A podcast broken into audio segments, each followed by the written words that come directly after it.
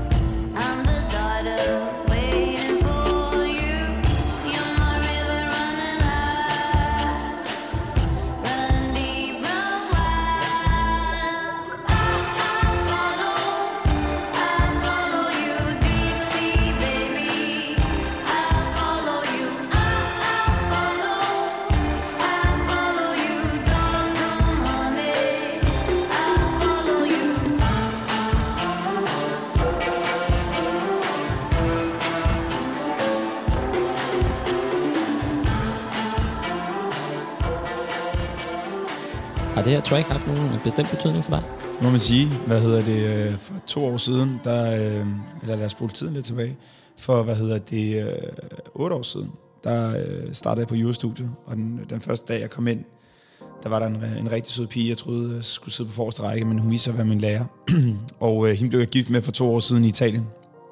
Og øh, der havde vi en, en dansk DJ nede, og, og da vi lige havde danset bryllupsdans, og det gik fyrværkeri op, så da der det sidste brag lyder, så brager han op for, for Lykke Li øh, og I Follow Rivers, og så stikker festen bare fuldstændig af. En helt magisk aften. Så det, den er ligesom fundamentet for, ej, ikke fundamentet, men, men, men øh, hvad hedder det, den skaber altid sindssygt glæde, når jeg hører den, og, og sindssygt mange minder med, med venner og bekendte, og ikke bestemt, og øh, ikke mindst min, øh, min kone.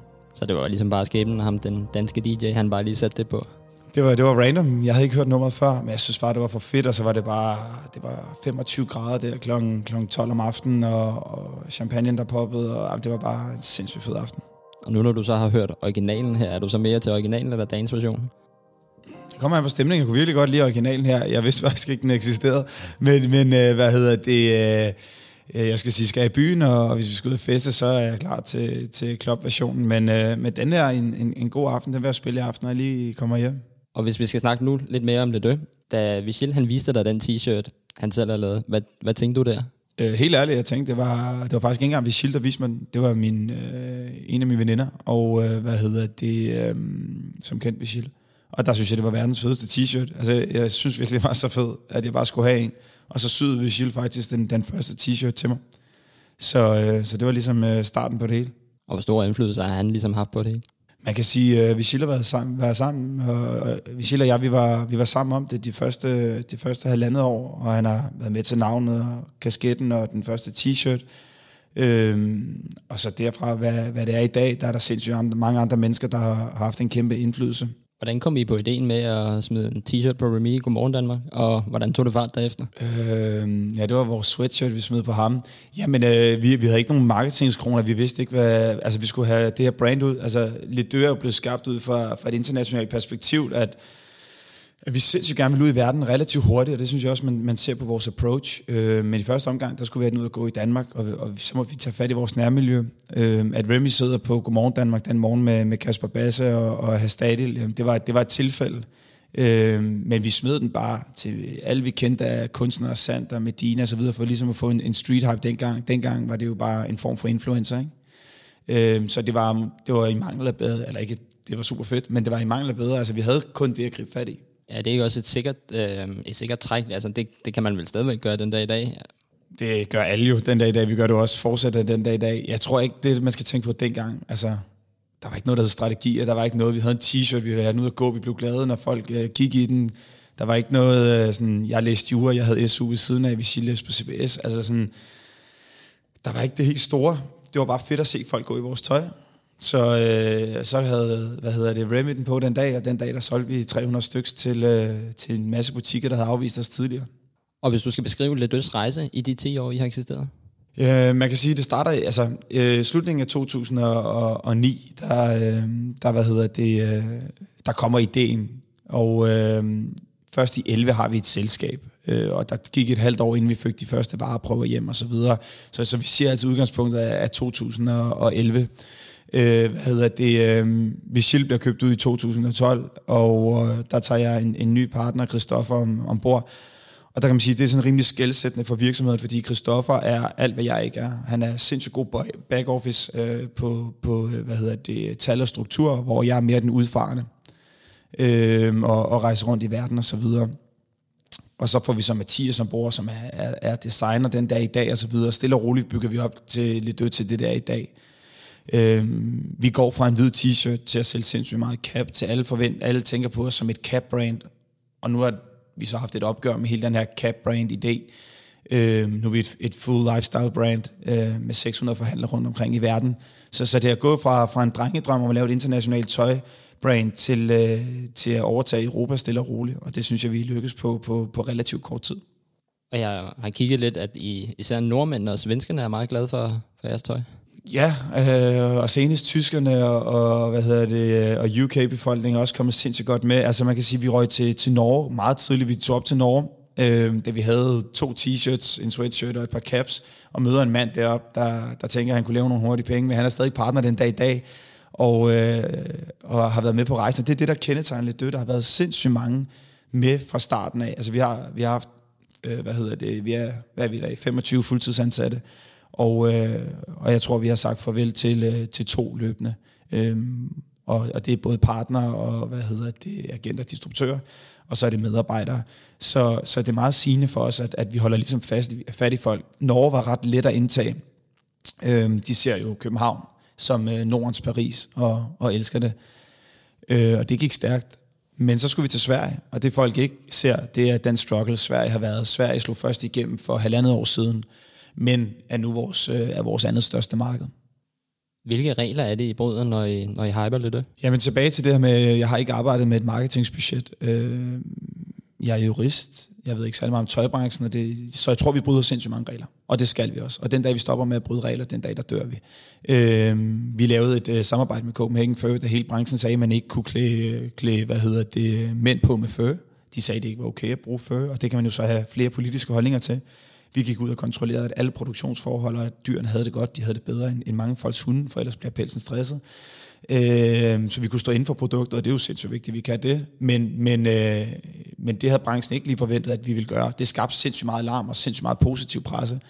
Øh, vi har klædt øh, Amsterdam med, med plakater og så videre. Vi har bare sådan lidt fanden i voldsked. Hvad end der skal til for at få det her brand ud, jamen så er det den vej, vi går. Det er vel også meget fedt at ikke følge nogle regler, bare, bare ligesom gøre, hvad man har lyst til. Ja, det er da fedt, at vi ikke ved, hvad det er. Det er det, jeg elsker ved iværksætteri. Det er det, jeg elsker ved, ved mit liv. Det er, jeg ved ikke, hvad der sker i morgen. Øh, og det er, på, det er på godt og ondt. Øh, hvad hedder det? Øh, det er... Det er bare en anderledes måde. Det er, tøjbranchen er, er i og for sig en stødet gammel branche, og, øh, og folk gør det på en måde, som de har gjort for 100 år siden. Så, så jeg tror, at branchen er behov for et, et nyt pust, og værsgo, her er vi. Og hvis vi tager det samarbejde med Copenhagen Fur, der er den reklamefilm, vi ligesom lavede det til. Hvor godt beskriver den uh, Ledø, synes du selv?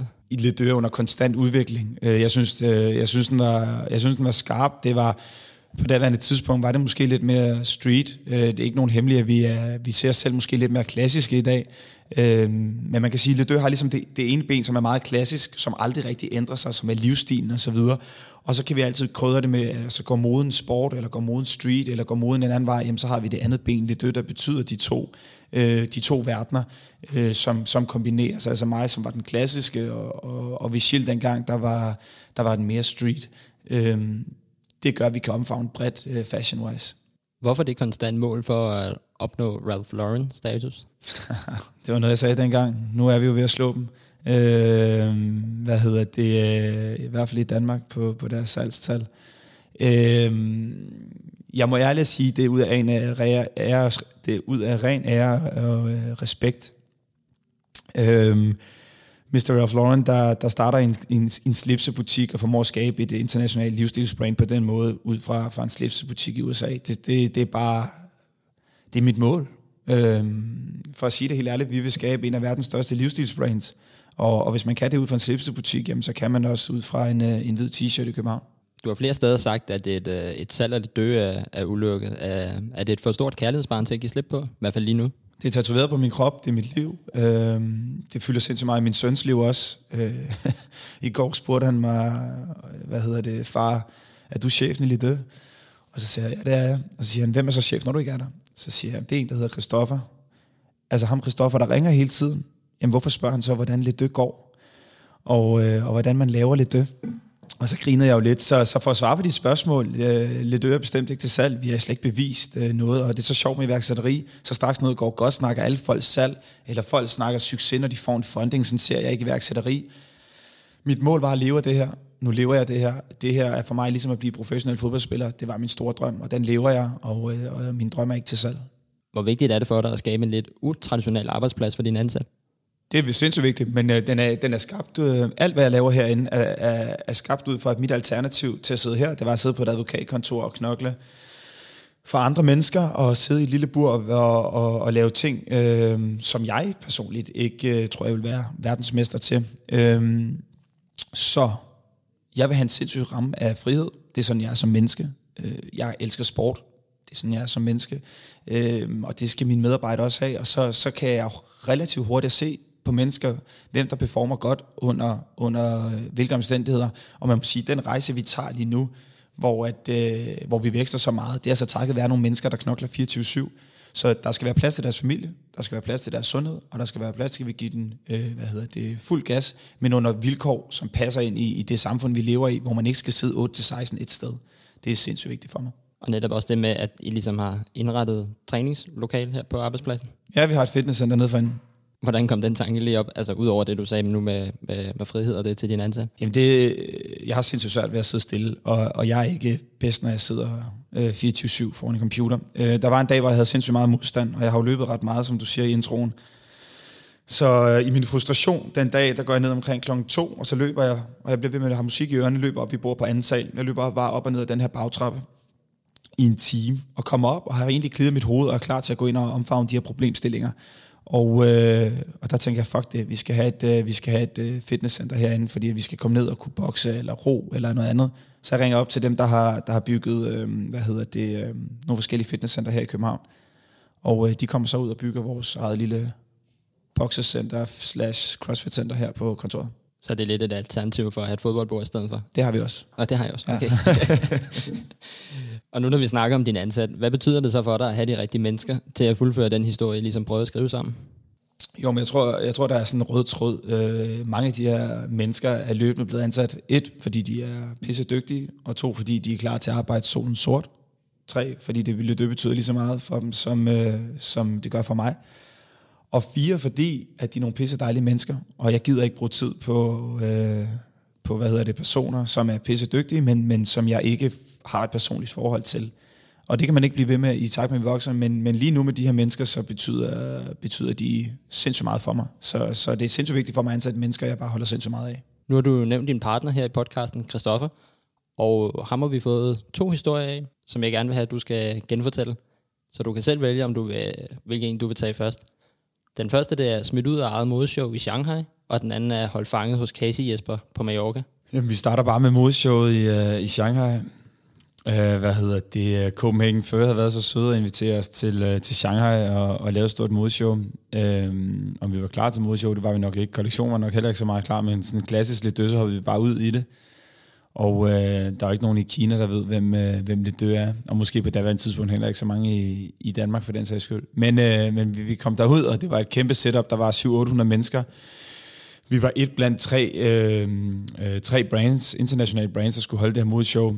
Og øh, lige før vi går i gang, så får jeg at vide, at, at nogen, der er trods alt på vores gæsteliste, som kender som de kan ikke komme ind. Så, øh, så jeg spurgte ud udenfor for at få fat i dem, og, og, og jeg bliver så nægtet at komme ind igen, fordi de ved ikke, hvem jeg er. Og, øh, og det ender med, at jeg kravler ind under, ind under teltduen øh, på siden af, af det her kæmpe eventsted, og sætter mig lige ved siden af runwayen, øh, hvor, at, øh, hvor vagterne ikke kunne gøre noget, fordi at hvis de kom efter mig, så var altså, så hvad hedder det, øh, så ville alle kunne se det, og det ville blive et menageri. Øhm, og da showet så er færdigt, så hopper jeg ind på scenen og øh, tager min telefon frem. Så jeg tænkte, hvis de her vagter kommer, så får vi det på, på, øh, på telefonen. Og så går jeg sammen med alle modellerne ned, og musikken er pisse fed, og så tager jeg et selfie, og så gør det her crowd bare helt amok. Det elskede de bare ude i Kina. Så, øh, så det var sådan vores første modshow, der blev smidt ud. Og hvem var det, der var så vigtigt at få ind? helt ærligt, jeg kan ikke engang huske det, og jeg, jeg tror ikke engang, at de var alle mennesker er ikke sådan, men, men det var ikke sådan en, en afgørende. Jeg tror, det var nogen fra et, øh, fra et engelsk magasin eller sådan noget, der var derude. Jeg, jeg, kan, jeg kan simpelthen ikke huske det. Det kan også være, det var nogen af vores gæster, jeg ved det ikke. og hvis vi skal tage den anden, hold fanget af Casey Jesper på Mallorca? øh, da vi skulle entrere det tyske marked, der... Øh, der, hvad hedder det, der, der, der prøvede jeg at række lidt ud til forskellige mennesker og sige, hvem ved noget om Tyskland? Og på det værende tidspunkt, øh, der hvis Casey Jesper, i hvert fald noget om Tyskland. Øh, så jeg prøvede at række ud til ham gennem, øh, gennem en god bekendt, Anders Samuelsen. Og, øh, og jeg var på Mallorca, og han var på Mallorca, og vi fik et møde op, og, øh, og så, skulle vi ellers, øh, så skulle vi ellers høre en masse om, om, omkring Tyskland. Og, og rådet, jeg fik fra, fra, hvad hedder det, fra Casey, det var, at øh, jeg skulle bare gå hjem og sige til min familie, at øh, jeg ikke havde tid til dem, forsvinde de næste 16 år og lære tysk, så skulle det nok gå. Så øh, det var sådan lidt, ja, det kunne jeg sgu ikke bruge til så meget. Og så endte det med, at han havde inviteret en masse mennesker ned på det her øh, endless øh, luksusvilla sted, som havde betalt i dyredomme for at komme og høre og holde et foredrag. Og øh, han fortalte godt nok mange røverhistorier, at han ikke havde en computer, selvom der stod en kæmpe Mac inde på hans øh, arbejdsværelse, og der var en masse ting. Øhm, men vi kunne først komme der afsted sent om aftenen, for han blev ved med at sige sådan, nej, I skal blive her, I må ikke tage afsted, og så videre. Så lige pludselig kom der nogle venner over, og jeg kunne fortælle mange vilde historier øh, for den nat, men, øh, men det synes jeg ikke er suitable at, at gøre her i podcasten.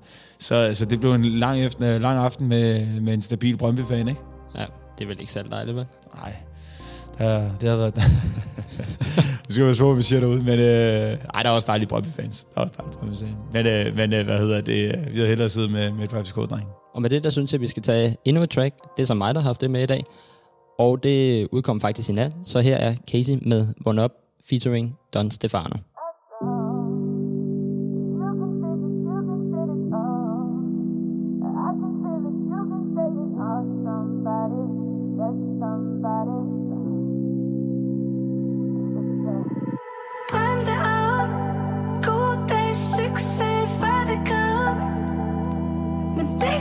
like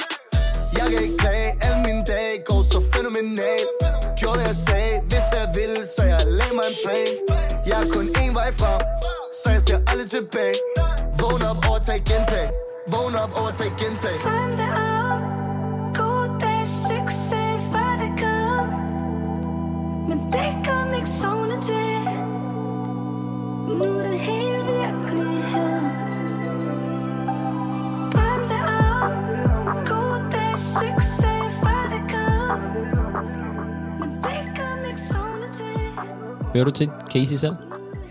Nej, men jeg har respekt for den rejse, og faktisk det sjove med Casey, det er, at øh, han blev signet dengang, vi havde en hvid t-shirt, og vi har vores veje krydset et par gange. Øh, så Casey, hvis du hører med, så tak for fodboldkampen for nogle år siden, hvor du, øh, hvor du desværre tabte med din dreng til et par, par Nordsjællands drenge. Men, øh, men super meget respekt og et godt track, du har valgt.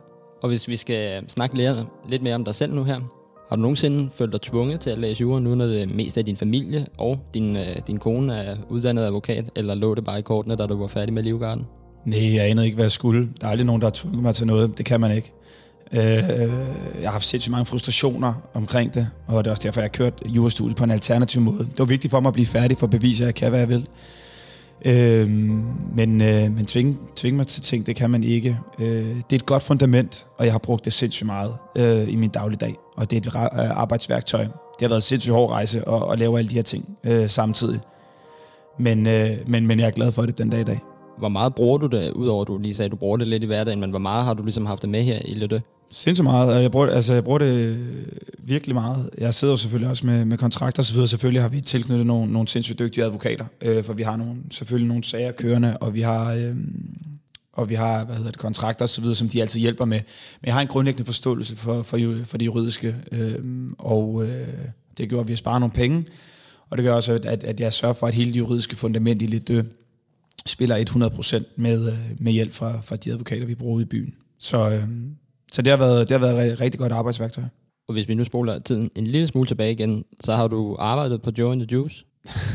Som Kasper Basse sagde. Ja. Nå, du har hørt det. Ja, at, at du lidt hurtigt fik uh, til, uh, hvad hedder det, tildelt det juridiske ansvar, fordi han ligesom havde hørt, at du læste jura. Ah, Kasper Basse kiggede på mig, og så sagde han, uh, Andreas, du er ikke flamboyant nok til at være en juicer. Øhm, men øh, du kan blive head of legal. Og så var jeg head of legal fra den ene dag til den anden, efter at have haft øh, uh, familieafretseksamen. Og ja, jeg har arbejdet hos Joe the Juice, og det er jeg sindssygt stolt af. Det er nogle sindssygt dejlige drenge, og Joe the Juice, øh, den måde, de har kørt virksomheden på, øh, kulturmæssigt og så videre, har jeg adopteret rigtig meget af, og øh, kan, hvad hedder han, Sebastian Vestergaard, der sidder inde øh, som CEO i dag, som, øh, som var min chef dengang, og jeg arbejdede meget tæt med. Han hjælper mig rigtig meget i, øh, i det daglige, med, både med sparring og, og nogle andre ting, som kommer, kommer senere i år, som vi ikke kan løfte sløret for lige nu. Spændende. Og hvis vi nu spoler tiden en lille smule frem igen, vil du så have, have følt, at du havde opgivet din egen frihed, hvis du nu havde fortsat advokatvejen? Ja, ja, bestemt. Jeg var ikke blevet, jeg var ikke blevet en traditionel advokat. Det er ikke, jeg er ikke god. Eller, jeg tror, advokatbranchen, det der med at få unge talenter ind og give dem sindssygt meget ansvar, en ting er at sidde og eksekvere sager, en anden ting er at gå ud og, og lande kunder osv., det er det, er det forstået en branche til. Øh, der, hvor jeg er god, det er med mennesker. Og øh, jeg havde opgivet min egen frihed, hvis jeg havde været advokat, og jeg havde ikke været en øh, god advokat. Nu når du står her, er det så um, en af dine drømme, det der med, at du ligesom kan styre din egen hverdag og fritid, samt også hvad du tjener? Ja, øh, man kan sige, jeg har altid været drevet af at sige, hvis jeg gør det godt, jamen så, øh, så er der selvfølgelig en, en bonus at hente derude. Men det er sindssygt vigtigt for mig at sige, hvis det drejede sig om kroner og øre, øh, så kunne jeg også lave mange andre ting. Øh, hvad hedder det? Øh, det er så stor en passion, og der er så meget, folk ikke ser. Så folk ser øh, iværksætteriet og succeserne og så videre. Øh, eller de relative succeser. Jeg selvfølgelig slet ikke, vi der, apropos det track, du lige spillede. Øh, men, men der er også en bagside af medaljen, og det er sindssygt hårdt arbejde, så havde det været lettere at gå en anden vej, hvor du ikke skulle have, have uro i maven om, om øh, hvad hedder det, om der var penge nok til næste måned, om du kunne få løn næste måned i starten osv. Det, det glemmer folk i, i, hele, øh, i hele ligningen. Så jeg har altid drømt om at styre mit eget. At first shot var, var det helt rigtige, og det var der, vi fik succes. Det er jo et kæmpe privilegium. Og, og ellers har vi været skide dygtige. Det må folk, ligesom, øh, det må folk beslutte, øh, eller tage deres egen holdning til. Frihed er et ord, lad os bare holde sindssygt meget fat i, i det under, under den her podcast. Øhm, det skaber sindssygt meget glæde. Frihed, både økonomisk frihed, øh, frihed til at være sammen med mine børn. Min far døde, da jeg var to år. Øh, så i dag så du selv, jeg havde min søn med herind. Det betyder sindssygt meget, at jeg selv styrer, hvad, hvad det er, jeg vil. Eller i hvert fald en af mine kammerater har i hvert fald været til et af dine foredrag, som du holder for, for iværksætter. Ja. Hvorfor gør du det? Der er mange aspekter i det. Jeg holder foredrag derude, fordi at, øh, det er det, jeg, jeg er skide god til at komme ud til folk, som jeg sagde til dig. Jeg elsker at gøre det. Jeg elsker at stå og fortælle, og fordi jeg føler, at jeg har noget på hjertet, som er, er relevant, og jeg kan hjælpe rigtig mange mennesker. Og så synes jeg, at det er en sjov historie. Jeg vil gerne bevise til den danske befolkning, at hvis vi siger, at vi kan noget, og det, og det ser du både på min løb, du ser det på mit jurastudie, du, du ser det på, på, på de ting, jeg gemmer kast i, igennem mine 20'er, øhm, at man kan, hvad man vil. Og det, det vil jeg sindssygt gerne, at, at jeg er bevis på, i hvert fald i et lille format, at, at de mål, jeg satte mig, dem, dem har jeg, eller delmål, har jeg i hvert fald nået indtil videre, og det kan andre også. Og så er det selvfølgelig også for at sprede ordet om, øh, om lidt ø. Altså når vi samler mennesker, så er det alt imellem 300, og sidste gang jeg var i Odense, var det 1500 mennesker, hvor jeg står med dem en til en. Det er den bedste markedsføring, vi kan gøre. Men er det ikke også lidt atypisk, at et, øh, at et brain ligesom deler ud på den måde?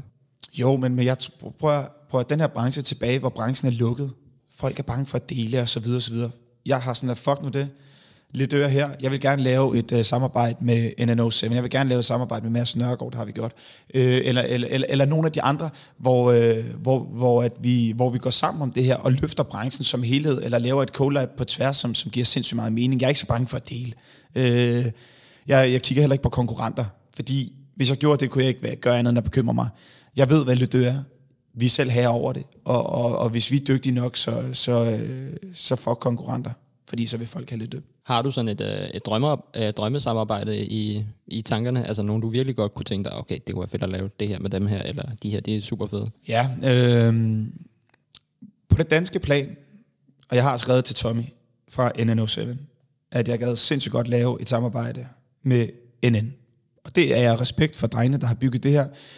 Jeg synes, uh, øh, NN er sindssygt flot brand, og uh, de rammer lidt ældre målgruppe, så vi skal lige hjælpe den lidt ned. Men, men på det danske plan ville det være sjovt at lave et, et, et samarbejde med dem. Og uh, i forhold til internationalt, som nok er lidt, lidt større og lidt mere på, på, på radaren, nu kommer vi med et stort samarbejde med en amerikansk virksomhed, uh, med Wolverine Group, senere i, senere i, eller i begyndelsen af 2019. Men, uh, men jeg vil rigtig gerne lave et samarbejde med Ami Paris, Øh, de er oppe i tiden, de har et cool vibe, og, og så er de sådan meget grundlæggende. Jeg kan godt lide brands, hvor der er, hvor der er noget sjæl bagved. Øh, så det ikke bare bliver en, en t-shirt eller en sweatshirt. Der skal være en historie, og det, den, den har de. Og nu når vi snakker om iværksættere, har du selv nogle idoler? Nej, jeg har ikke nogen idoler, men jeg har mennesker, jeg respekterer på rigtig mange punkter. Øh, jeg synes, vi kan fremhæve Tommy Ahler, som jeg, som jeg så heldig at, at kunne kalde en god bekendt som har I taget iværksætteri i sin fineste art, og taget den med ind i Folketinget og startet en iværksætterkarriere derop. Øh, og så, øh, så har jeg selvfølgelig øh, folk, jeg, jeg sparer med. Øh, da, jeg blev, da jeg blev startet min iværksætterkarriere, der googlede jeg, hvad hedder det, de bedste iværksættere i Danmark. Så kom der en eller anden liste op med, med det her. Jeg skrev til dem alle sammen, og der var en, der svarede, en der hedder Christian Deiner, som også har gjort det relativt godt. Og, øh, og han har været min sparringspartner hele vejen igennem. Og så jeg bruger folk, jeg bruger sindssygt mange, jeg skriver bare folk øh, alt fra, fra danske til udenlandske. Men hvis vi skal sætte navn på, så, så lad os smide Richard Branson ind, som jo er en flamboyant ung her. Der er ikke langt fra tanke til handling, som jeg også nævner i introen. Hvor kommer den skaberløst fra? Den handler nok om, at jeg gider ikke noget bullshit. Jeg vil gerne eksekvere. Jeg vil gerne have, tingene sker. Øh, hvad hedder det? Øh, der er mange, der mistolker. Jeg hedder, jeg hedder Andreas von der Heide, så der er mange, der tror, jeg kommer ud af en eller anden velhavende familie fra Nordsjælland. Øh, og det er den første fejl. Hvad hedder det? Øh, jeg mistede min far, da jeg var to. Min, øh, min mor giftede sig senere med en mand, som, som var en douchebag.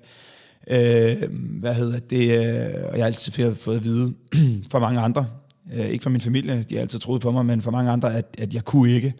Så skabertrang er, er en fuckfinger til, til skolesystemet, som, som, øh, som, hvad hedder det, på trods af, at jeg fik gode karakterer, ikke kunne håndtere en dreng, der ikke kunne sidde stille. Det er en, en fuckfinger til, til, øh, hvad hedder det, øh, generelt de mennesker, der ikke troede på mig på, på vejen op, og jeg bliver ved indtil den dag, jeg hopper i graven. Og nu når vi snakker om iværksætteri, har du nogle gode råd til her København? Ja, det har jeg. Hvad hedder det? Fokus og eksekvering. Fokus er en ting, jeg, jeg kunne have lært øh, tidligere. Øh, jeg har lavet meget andet, og vi har startet selskaber op, som folk ikke kender til, og vi har også opkøbt nogle selskaber. Vi har været med til at tabe 10 millioner på et tidspunkt osv., som kunne have, have kostet os lidt, hvis det ikke havde været for vores, øh, vores investor. Øh, som, som spændte en, en sikkerhedslinje ud under os der. Så fokus på det, du laver. Lidø er et, et, et hair-brand. Øhm, tidligere har vi også lavet tøj til piger, så videre, så videre, så videre. Så fokus. Og øh, så er det der med at få nu bare tingene gjort. Alt skal ikke være perfekt. Lad os lancere og lad os polere hen ad vejen. Øhm, det, er, det er ligesom to ting, som er, er grundlæggende. Jamen, de er, de er skrevet ned nu her. og hvis vi skal gå lidt over i sundhed, så igen, fucking sejt gået med, med det løb i, i Sahara. Tak. Jeg så først dokumentaren her forleden, og blev meget inspireret af den. Øhm, så hvordan har du det lige nu rent fysisk? Jamen, jeg, øh, jeg kom hjem fra ørkenen. Øh, eller, jeg har lavet rigtig mange ting. Lad, lad, altså sådan 50 maraton, et par hundrede kilometers løb, et par, et par Ironman og en tur i 250 km gennem Sahara sætter sin spor. Jeg fik... Øh, det var, det, var en, det var en rejse, og øh, jeg havde brug for den, men, men jeg har efterfølgende haft fire diskusprolapser, og, og jeg er blevet lidt stiv i kroppen, så det, det arbejder vi på. Men, men igen, det var også bare noget, vi tager med. Jeg har det godt. Jeg er glad. Jeg løber ikke 250 km lige forløb. Jeg havde et drøm om at løbe et, øh, et 200 km løb gennem det varmeste sted på jorden. Øh, en, øh, en lang tur i USA, som jeg har måttet skyde hen lige nu på grund af, på grund af ryggen. Så lige nu handler det for mig om at, at komme tilbage og få trænet kår og, og, lave en masse yoga og få gang i mine led og så videre igen. Søger du med vilje smerten, udfordring og spændingsfaktoren, eller er det en måde hele tiden at finde dig selv på ny? Nej, jeg havde behov for at finde mig selv på et tidspunkt øh, i midt-20'erne, finde ud af, hvad fanden det var, jeg var, og jeg skulle, jeg, altså mine 20'ere, de, jeg, jeg lavede øh, Ironman for kraften. Min far var død, det skulle jeg ligesom gøre op med. Øh, jeg havde ham, der også øh, havde været lidt en idiot over for mig. Jeg fik, skulle stå hans have en søn, jeg blev gift, jeg løb de her løb, så, så min løb var for en måde sådan bare kom derud, bare være. Jeg har en form for ADHD, og efter 20 km, 30 km, så slår mit hoved fra, og så er jeg bare så meget uh, in the zone, at det er et sindssygt behageligt sted for mig at være. Øhm, og dernæst kan jeg sindssygt godt lige arbejde med den psykologiske grænse, fordi at lige meget om det er iværksætteri, når du løber et maraton, hvis, jeg lige, hvis, hvis, jeg må, hvis, du, hvis du løber et maraton, så de første 20 km, 25 km, fuck dem, de er ikke hårde. Derfra og frem til du når 42 km, eller 42,195, er sindssygt hårde. Og der skal du dele med dig selv, okay, vi skal fortsætte lidt ligesom iværksætteri. I starten, nemt, vi har en idé, vi kører på, men iværksætteri er skabt af modstand. Så det er, hvordan du dealer med modstand, og det er de her løb også. Så de er grundlæggende for mig. Og så kan jeg godt lige at se, hvor langt kan vi komme ud psykologisk. Da jeg løb 250 km, jamen, det ene kilometer kunne have sindssygt godt at være helt sindssygt høj. Og næste kan du, skulle du være helt ned og grave virkelig dybt for at samle dig op. Så de der psykologiske parametre, hvor langt kan vi presse kroppen ud, før den sejler om, det, det kan jeg godt lide. Og jeg er ikke nået derude endnu. Hvor meget tror du, der skal til, før du når derud? Mere end 250 km gennem Sahara i hvert fald. Det var det, jeg gerne ville have testet i USA.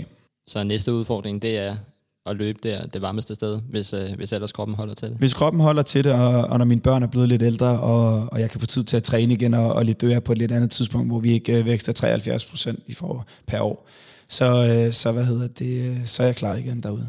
Hvis vi skal gå lidt mere over i dit familieliv nu, øh, hvordan vil du beskrive det? Udover at du har kommet lidt ind på dine drenge har, har, har med på kontoret i dag, er det? Øh, jamen, jeg er gået fra at have sindssygt meget fart på, til, til også at sige, okay, der skal også være plads til at, at være sådan helt grundlæggende.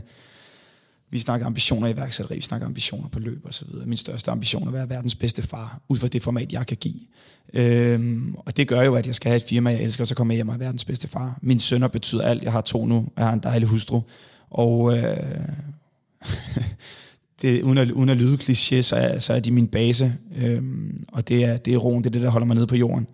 Så, øh, så taget betragtning af, at, at jeg synes, det var sindssygt hårdt at, at miste min egen far og så videre, og have en skilsmisse og så videre, øh, så er jeg der, hvor at, øh, jeg er sindssygt der, hvor jeg gerne vil være. Øh, jeg er sindssygt privilegeret for at sige det, helt ærligt. Og hvordan slapper du bedst af med familien? I vores sommerhus. Øh, vi har lige købt et sindssygt skønt sommerhus op ved Rørvig sidste år. Og øh, der flytter vi op øh, over hele sommeren. I morges, der starter jeg morgen kl. 6 med at gå ned og bade. I går, da jeg kommer hjem øh, om aftenen, der går jeg ned og bade med min søn. Så, øh, så det, er, det, er sindssygt, det er sindssygt dejligt, og mine sønner er, er rigtig meget af det, øh, men, men min kone er, altså det, det glemmer folk jo også. Jeg rejser 100 dage, 110 dage om året lige nu, øh, og der er hun altså derhjemme med, med drengene, og hun er, hun er advokat selv, og, og har en, en, en hverdag også, som er, er også presset. Så øh, jeg gav dig et godt råd om fokus og, og hvad hedder det, øh, og eksekvering før find dig en ordentlig øh, kone for børn, men når den dag kommer, det er nok også meget godt råd. du har trukket stikket her på de sociale medier. Er det en ting, du har gjort for at være mere sammen med familien? Jeg tænker bare, at nu når du har et tøjmærke, så bliver du vel stadig nødt til at følge lidt med på en eller anden måde? Jeg følger med via lidt døs. Øh, jeg var sindssygt, igen, 10 år af mit liv var sindssygt meget selverkendelse øh, og lægge op om mig, mig, mig, mig, mig. Og, og Ledø fik brug for det, fordi Ledø havde brug for marketing. Det var gratis marketing, alt det jeg lavede. Så lige pludselig, øh, det kom en dag, hvor der var nogen, der hackede min profil, øh, og jeg kiggede ind i, hvad, hvad rettigheder har Facebook, Instagram og så videre til, min, til, min, øh, til, til de ting, jeg lægger op. Og der var jeg bare ved at brække mig over og se, hvad man lægger derud. Så har det nogen indflydelse på, om, om jeg lægger et par poster op om ugen, og folk kan følge med i mit privatliv. Jeg blev sindssygt meget træt af, når jeg sad med venner, så skulle jeg lige tage billeder af dem, og jeg var her, og så hvem jeg var sammen med, og så videre. Det var bare ikke ægte for mig. Så jeg tog bare callet, og, og så, så slettede jeg det. Jeg, jeg har ikke savnet, jeg har ikke kigget mig tilbage, jeg har ikke savnet det. Det er vel også ved, så bare leve, leve nu ud. Jeg er fuldstændig enig, og det gør ikke, at jeg ikke lige kan sidde og scrolle igennem Instagram for lidt dødsprofil, eller gå på Pinterest. Jeg har stadig LinkedIn, fordi den er relevant for mig. Øhm, men, men, øh, men, men være der, og ikke sidde på sin telefon, når, når børn vil. Og lige meget, hvor meget man vil det, så meget jeg sagde til mig selv, nej, nu er jeg ikke på telefon og så videre. Det var jeg, for jeg havde et eller andet drug op i mit hoved. Jeg skulle lige tjekke, hvor mange likes jeg havde fået. Og fuck det, det, det er jo lige meget. Altså hvis jeg døde i morgen, var det ikke det, jeg ville have brugt min tid på. Og nu når du selv har nævnt det med din far, det, hvor meget din mor ligesom betyder for dig, og hvordan har hun støttet dig i de valg, du ligesom har taget frem til nu? Min mor har... Ja, min mor er grunden til at sidde her, når man bliver far, og når man bliver... Så, så er det jo, øh, så ved man, hvor stort arbejde ens forældre har, har gjort for en. Øh, min mor har betydet sindssygt meget, og det gør hun stadigvæk. Og, øh, og hun er gået fra at være mor til at være, til at være farmor, og støtte op omkring det. Så øh, min mor ville meget gerne have, at jeg gjorde min jurauddannelse færdig. Det var vigtigt for min mor, at jeg fik en uddannelse. Øh, og hun pushede mig hårdt i den retning der. Havde jeg ikke haft min, øh, min mor der, var det ikke sikkert, at jeg havde læst videre. Så havde jeg måske droppet ud, det skal jeg ikke kunne sige.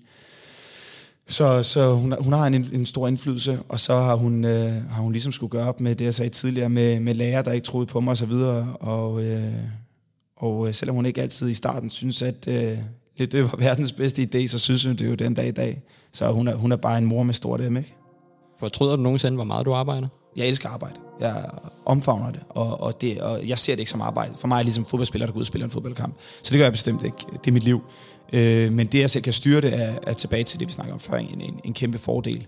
Og, øh, og så en gang imellem, så er der en konsekvens. Jeg skal til, til London her på, på mandag, hvor det er pinse, og holde et, øh, et event, eller være keynote speaker til et GQ-event hvor at, øh, jeg stod sådan, skal jeg tage med min familie ud? Vi har meldt os til et øh, Royal Run her i København. Og øh, der kiggede min søn på mig og sagde, skal du ikke med, far? Og der sagde jeg, nej, det, det skal jeg desværre ikke, faktisk skal til London. Og der har jeg jo taget nogle valg, hvor jeg siger, lige nu, der skal vi lige dø helt op og flyve. Det kan det her GQ-event være, være med til at gøre for, for UK-markedet. Øh, men jeg, jeg fortryder det ikke, så vil jeg ikke gøre det. Det øjeblik, hvor at, øh, at øh, jeg overvejer det og vil sige, her kommer jeg til at fortryde det, så gør jeg det ikke, så vælger jeg det fra. Jeg synes, vi skal tage det andet track, du har haft med her i dag, og det er med John Denver med Perhaps Love. Perhaps love is like a resting place, a shelter from the storm. It exists to give you comfort, it is there to keep you warm. And in those times of trouble, when you are most alone, the memory of love will bring you home. Perhaps love is like a window perhaps an open door. It invites you to come closer, it wants to show you more. Even if you lose yourself and don't know what to do, the memory of love will see you through. Oh, love to some is like a cloud, to some is strong as steel for some a way of living, for some a way to feel. And some say love is holding on, and some say letting go. And some say love is everything, and some say they don't know. Hvad har det her track så betydet for dig? Det er min escape. Det var min fars, hvad hedder det? Det er min fars, tror jeg, hvis han er derude. Øh, det var min fars øh, yndlingsnummer sammen med min farmor. Da min, øh, da min far døde, da jeg var to, der, der vidste min familie ikke, om min farmor ville overleve. De var meget til det.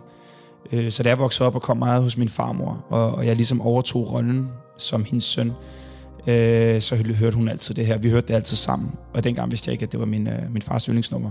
Så det her nummer, det gået igen til mit bryllup. Øh, altså, det, det, det går igen til så meget. Så er det min, min escape i en stresset hverdag.